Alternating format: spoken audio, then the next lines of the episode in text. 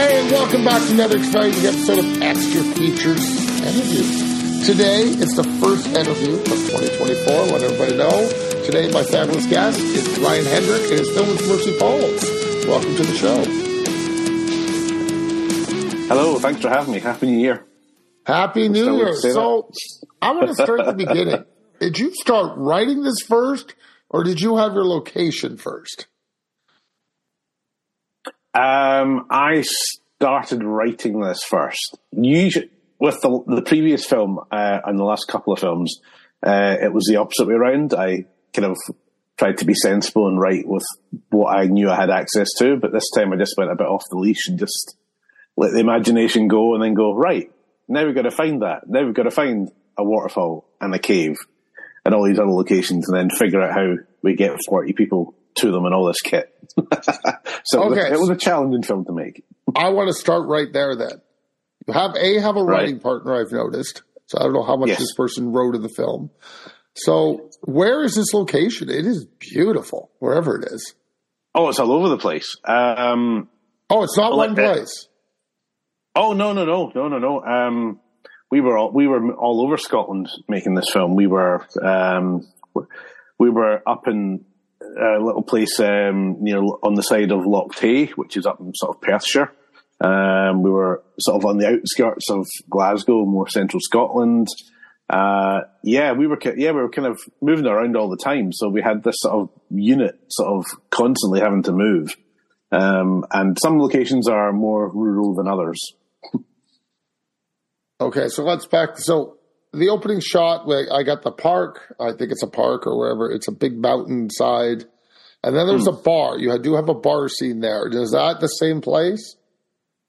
Or is that No. from there? To- totally different. The hotel where all the bar stuff is is on the side of Lomond. And the opening title shot is um, where did we take that? We took that in the Aberfoyle and the Trossachs, so it's about maybe twenty miles away from that location. Okay. But you know, the, the a lot of the drone stuff, uh, if it was just scenery stuff, that we kind of did a lot of that later on when we kind of knew kind of more more how the film was kind of coming together. Because when you're, we had some drone filming going on whilst we were filming the actual scenes, but you're always up against it, so you you're quite restrictive in what you can do. You can't suddenly take your actors off away from the main crew for half a day and do all this drone filming. So we had to kind of we did certain things at the time, and then knowing that we'd have to kind of go out further and get more impressive stuff.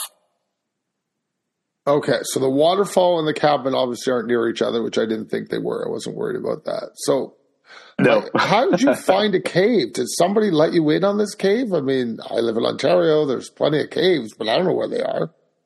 it, it was quite problematic. Um, I had envisaged using a particular cave on an island, uh, on the Isle of Mull, which I had visited years before, and it's a tidal cave, and I'd written it for this this particular place, and it's like, you, you, and it's quite a hike. Unfor- um, it's about maybe a two mile hike from where you leave the farm road.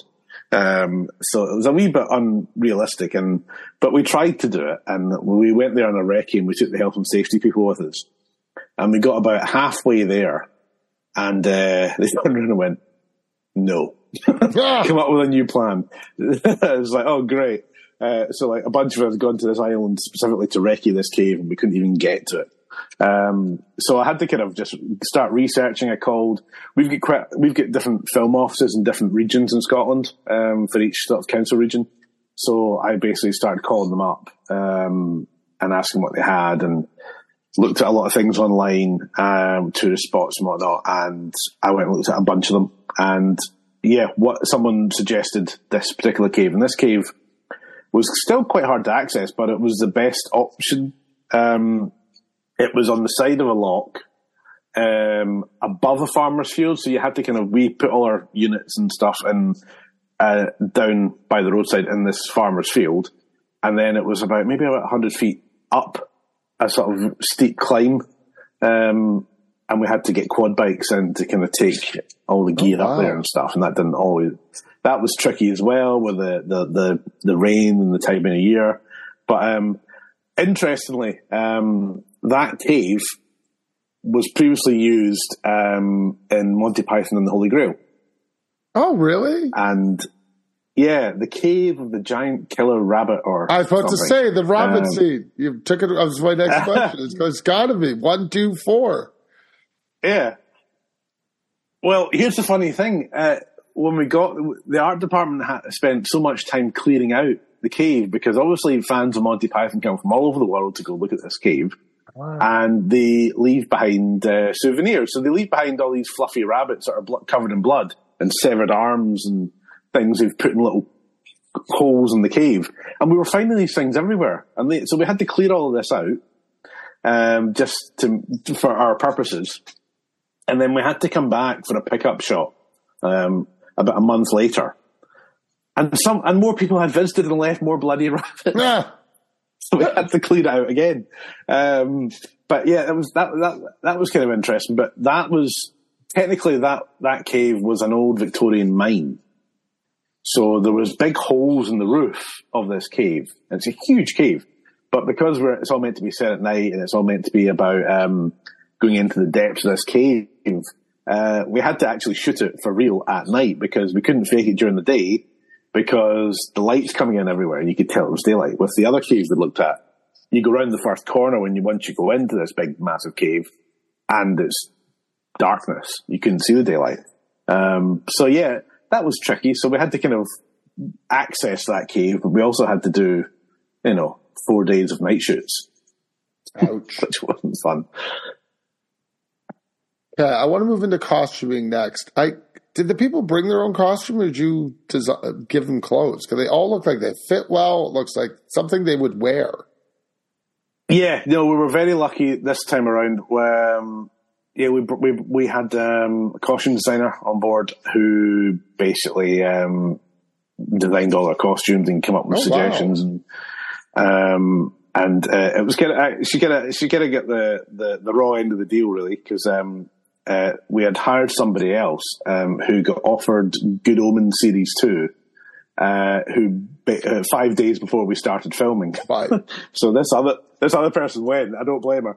Um, and we had to kind of uh, so we brought in Miriam um, very last minute, and she kind of had to, you know, quickly uh, look at what the previous person had thought about, and you know, do her own thing, and you know, somehow make it work.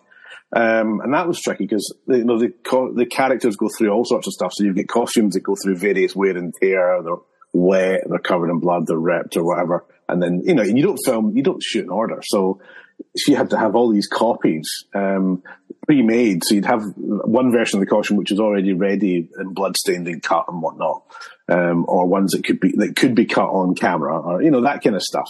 Um, so yeah, that that was kind of a, a full-on um, job in itself. Um, so yeah, no, no, no, they did not bring their own stuff. They were they were carefully provided. I Um, forgot to ask about the cabin. You don't really show me a lot of the cabin, so I want to know why. You kind of keep me on the outside. And I forgot to ask, what am I missing on the inside? Oh right. Um, well, that's as big as it was. I mean, Oh, that is okay. Because I thought it might be a huge place, and you were just not showing me it. No, there was a tiny. There was, there was two tiny. There's like if you're in that main room where the camera pans in in that first Yes. shot, you see three other doors. Yes. Uh, two of them are tiny bedrooms. Okay. I mean, literally, you'd open the door and have to crawl over the bed. There's no room to walk around it. Um, and then the one at the back is a, a toilet that isn't plumbed in. No. which is when I was when I where I was sitting with the script supervisor with the door shut with, on the monitor so we could see what was going on. It was that small, so we, we were the crew were we were all hiding in nooks and crannies to keep out the way. So yeah, they sat me in the toilet for that for those uh, three days. Okay. I'm going to go back to the costume for the backpacks. Are they really filled with stuff or are they empty? It looked like it had stuff in it to me, but I couldn't tell you for sure. I think it did. I think they did. Yeah, they were certainly padded out. Um, I couldn't tell you what was in it. I mean, some of the actors were, you know, you know, would would kind of put their own stuff in it to kind of add, you know, this is what my character would have. So I'm pretty sure one of them had a a, a, a bunny hot water bottle in it. Ah, Um, but but uh, you know, Carla's backpack had loads of stuff in it because uh, it was all props. So she had like that the axe in the back of it and had rope in it and all that kind of stuff. Um, but yeah, but I don't think they were weighted down so it was uh, tricky for them to operate. But it certainly was, you know, filled with lighter stuff to make it look like they weren't empty. So I got to ask, what challenges you have filming in a forest? I mean, you're doing a lot of full body shots and a lot of close ups, a lot of mm. medium shots, and a lot of pan shots. I mean, you are really mixing up your shooting style. And I was trying to figure out, going, you must be moving a lot.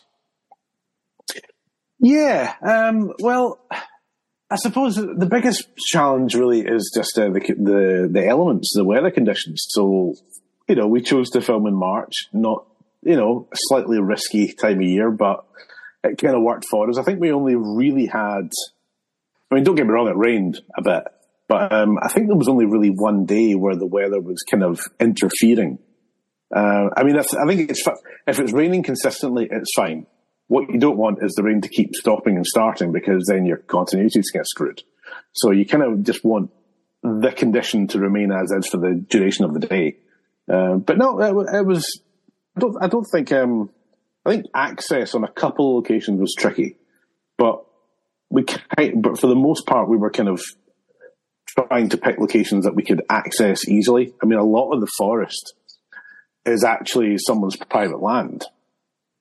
Um, in a big this estate, this guy lives in this um, ma- this big mansion um, with all these, uh, you know, all the, there's this massive garden in the state. So there's like a couple of forests in, in, in his land.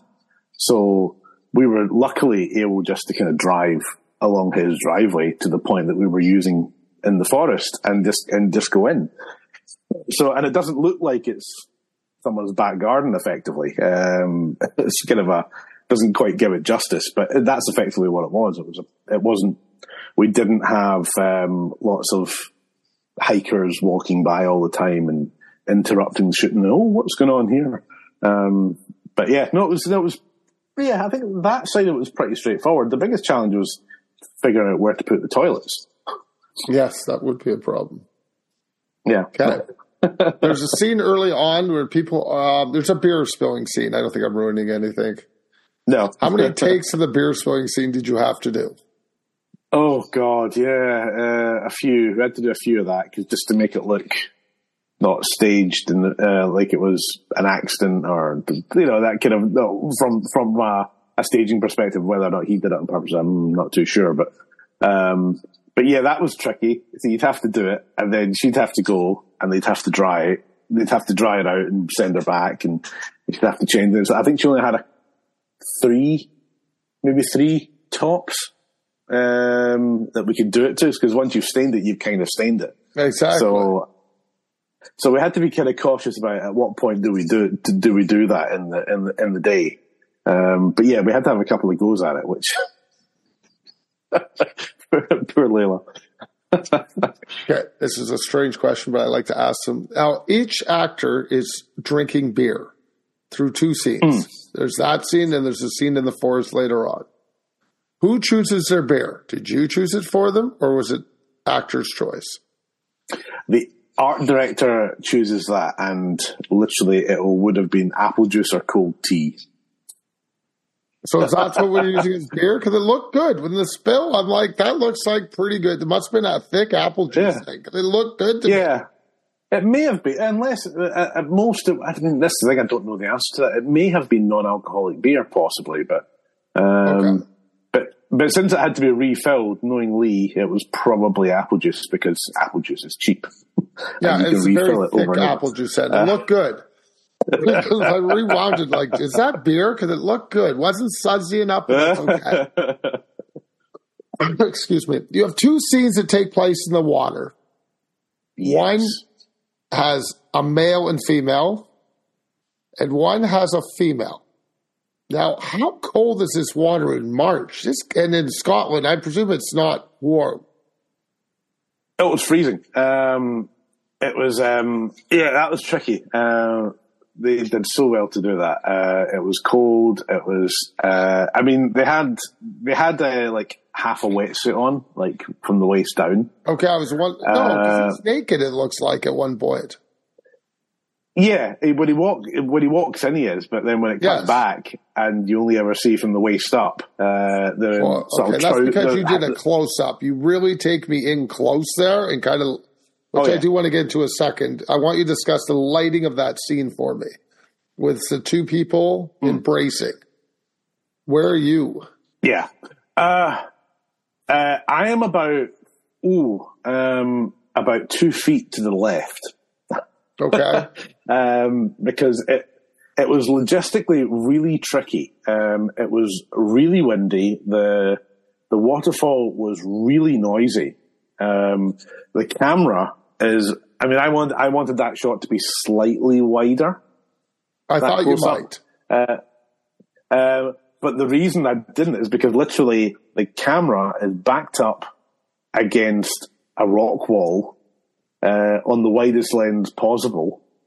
Um, I wanted to have some movement. I wasn't able to do it. Just and the way the the, the shelf, the underwater shelf was, um, uh, Nicolette had to very carefully navigate around uh, the, on the edge of the shelf. I mean, I think the, I think the first take we did of that, she's trying to be all sexy and alluring and sort of walk sort of alluringly towards him, and she stepped off the shelf and literally went disappeared under the water. Um, so, um, so you've got you've got that kind of thing to deal with. So the restrictions of where they could put their feet and position themselves and was really quite tricky. Uh, so a lot of that involved. I had a monitor just off camera because I couldn't get close enough to the camera to see what's going on. So I was on this monitor just out of shot, basically kind of talking, well, that would have been loudly, shouting sort of cues to them. Um, because you're dealing with safety uh, as well as trying to get the shot. So you want them to be, you want, you want to, you don't want to get them in and out of the water. If you get them out and you, and you warm them back up and put them back in, that's worse than just leaving them in. Mm-hmm. So you kind of want them to be in there until you've done it all, but you want to only have them in there as for as small amount of time as possible. So you, it's almost like instead of having organized filming, you're kind of recording. The camera's rolling, and you're basically kind of going through it with them. And luckily, there's no dialogue, so it's quite easy for No. me to just talk over it, and we'll deal with the sound later. Um, so yeah, that was that was a that was a fully interactive uh, scene to shoot. Uh, I would so yeah, it's always tricky when you There is some emotional dialogue in that scene. There is a cut scene to somebody giving us an emotional dialogue. Oh yes, but that was more controlled, and we shot that later. Yes, of course it is. I know it's not the same time. That's fine. Okay. Your one lead is always walking through the forest with a short sleeve shirt on. You know what I'm talking Uh, about. Like uh, the person at the beginning of the oh, film. you- oh, maybe- you mean that? Oh, you mean Yes. the? Oh, right. Yeah, yeah, yeah. Of course. Yeah. Um, yeah. Uh, well, she didn't. Well, it's a body warmer. Um, so she's kind of kitted out for for hiking, and you know the. Uh, The, I mean, the minute you go on that kind of a hike, you know, your body warms up and starts, you know, and you know, suddenly you're if you're if you're, you know, if you're up in massive layers. I mean, I've got this massive. I had this massive big uh, winter coat, like a survival type thing that I bought out of one of these outdoor stores, and you know, I'd be roasting after five minutes of once, you know, Really? hiking to the location. So uh, she had a, she had the right kind of gear. Yeah, yeah, yeah. It's all it's all about um, you know keeping your body at the right temperature and, and keeping it there. Um, and you need to be able to kind of cool it, otherwise you just overheat. So I no, she want was properly she was properly geared up and insulated in the right way. Oh, now I know for next time I go on a hike that I should. that. um, I think her film is very well paced. I like the first introduction of blood scene. I think that was wonderful. So how did you have fun shooting that? Because I mean it it fires out nicely. You're talking? Are you talking about the the the the, the impalement of the branch? Correct. Yeah. Um, yeah, that was that was that was that was tricky. Um, there's a lot of different things going on there. So the, the, uh, our special effects and makeup team um, had all these sort of tubes and uh, pumps sort of rigged up Owen's leg, Um, and that would all kind of fire out. Um, so, which was kind of cool. So you get like squirts of it and then it would kind of seep out and all that kind of stuff. Um, and it's kind of trial and error. It never works the first time round. Never works the first time round. Um, but I remember in the first meeting we had uh, uh, with all departments about that, that moment, they, I think everybody assumed that the actor would trip, fall out of shot, you'd hear the, the, the nasty noise, and you'd cut to a close up of him in position with with it poking out of him and all the blood and stuff rigged. And I said, "Oh no, no, no! I want to see this happen in camera." Yeah, it worked great. Uh, yeah, it was a really cheap trick. Really cheap trick. Um, obviously, he does all the tripping and falling about, and the shot where he actually falls in, when it goes through his leg. I said, "I want a wide shot. I want to see him react as it goes through. I want the audience to feel that. Uh, I don't want to just cut to a close up of him going." Ah. Um, so we ended up, I, I came up with this sort of idea. It's like, okay, plant one end of the stick into the ground solidly, put the rip in his trousers, put it just through, have him hold it, and he's sort of half crouched. So he's sort of crouched forward, uh, and obviously the camera is over here, so he's there, the stick's there, so the his leg is blocking the showing the camera the stick until it pops through. And we basically kind of pulled him up into position and then rolled it and let him fall back. And the blood tubes were in there as well. So he falls back, the stick pops out with a whole load of blood. Um, and then you cut. Uh, and it's a really, but it's a really sort of uh, smoke and mirrors kind of uh, trick shot, I suppose. But uh, it's effective. See when you hear that oh, in the cinema, effective. that that that I was very nervous about that because I thought this could be funny, and I don't want it. I hope it's not funny. Uh, and then I went to the first showing of it in the cinema, and people see it. It's like it's kind of preempted because you see him falling back towards mm-hmm. at one point, and you hear people go, "Oh, oh," and you hear them go, "Get ready for the." They're tightening up for it, and then it happens, and it's just sort of ah. it's not quite the chest burster from Alien, but you know, it had that kind of. No, it works. You, people it, saw it coming. It don't cool. worry, it works. Um, I do thought it was weird that later on we don't have as much blood. It was at conscientious. Like that is a very shocking scene. Everything else is it's okay. Yeah, uh, that had to be shocking. That had to be the big staple, I suppose. Um, I it was it was a fine balance. I kind of said I don't want to go too cartoony. I want to try and keep it quite. I want I want the violence to be quite violent in a realistic way where possible. So I don't want to go over the top and just squirt blood for the sake of it. Um, so yeah, we were quite cautious about it. Um, and some scenes are gorier than others. Uh, you know, the one with the the act with the involving the um, the axe, the climbing axe, was you know particularly nasty. Um, but yeah, but the film kind of starts off as this sort of the standard slasher that you come to expect, and gradually sort of becomes a slightly more cerebral, primal survival thriller.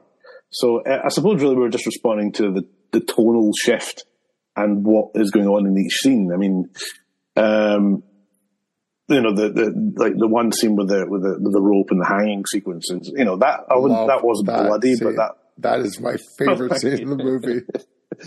but that's manipulative. You know, that's I know, quite, but I loved it. That, that, it's, you know, I'm a huge fan of it. It was a nightmare to do, but, it, um, but that's okay. Quite... Let's hold on. Don't let me off that easy. Let's walk through me through that mm-hmm. then, because I couldn't figure out how you okay. shot that.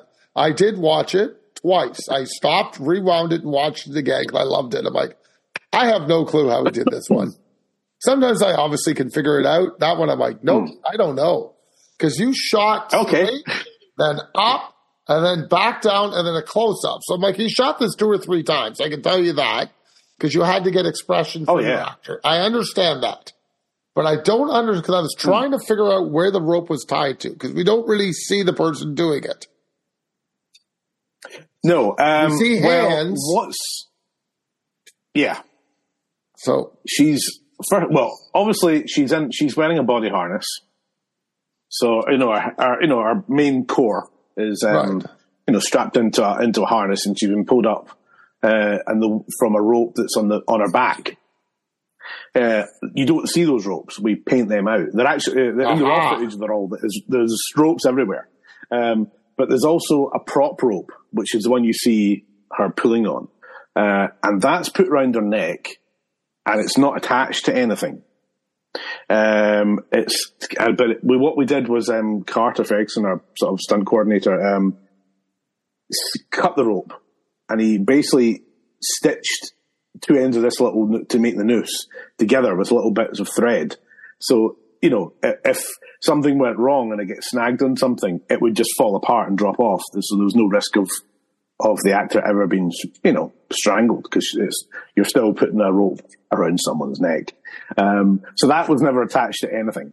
Um, and you know when they're fight when they're kind of struggling in those close-ups, uh, it, there's you know the actors holding the back of the rope yes, and stuff, and, that and that's all kind of staged. But um, and but yeah, it's really about getting the actor to distribute her her posture in a way where it looks like the weight is the pull is coming from the back of the neck and not the center of her back. So, so that involves quite a bit of cutting. Yeah. Uh, also, certain angles, if it's not straight on if, to the camera, if she's not straight on, you see if, if the camera if it's like that, you would see the rope like that coming out of her uh, which was a problem. So we there's a couple of shots in post production where we had to paint. We pick we basically take that rope and move it so it looked like and repositioned it to the back of the neck. Uh, but only in a couple of shots. Most of the shots we we got it the way we needed to do it. But um, yeah, we basically had to put her in a harness and hang her up a tree for half a day. Ah, so you're tricking with CGI. Okay, that I feel about it. I couldn't figure it out. Um, I think your music adds to everything. I think whoever you use your composer and you personally putting it in is just wonderful. I think it builds Thank beautifully. You. It never overpowers me at any time, but it definitely it's perfect for horror.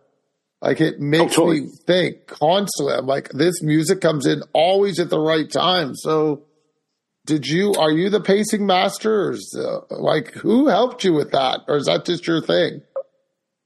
Well, uh, well, I'm very passionate about score, um, but Stephen Wright, my composer, is brilliant at what he does, uh, and as he puts it himself, he is allergic to cliches.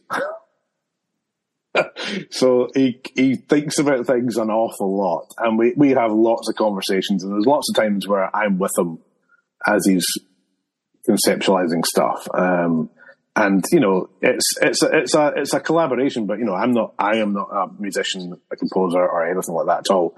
I just i know what feels right but ultimately so does he. So we more often than not end up with the same you know what he presents to me what i've the, without having to spell it out um, he does come out with the same the right the right music uh, what i had in my head.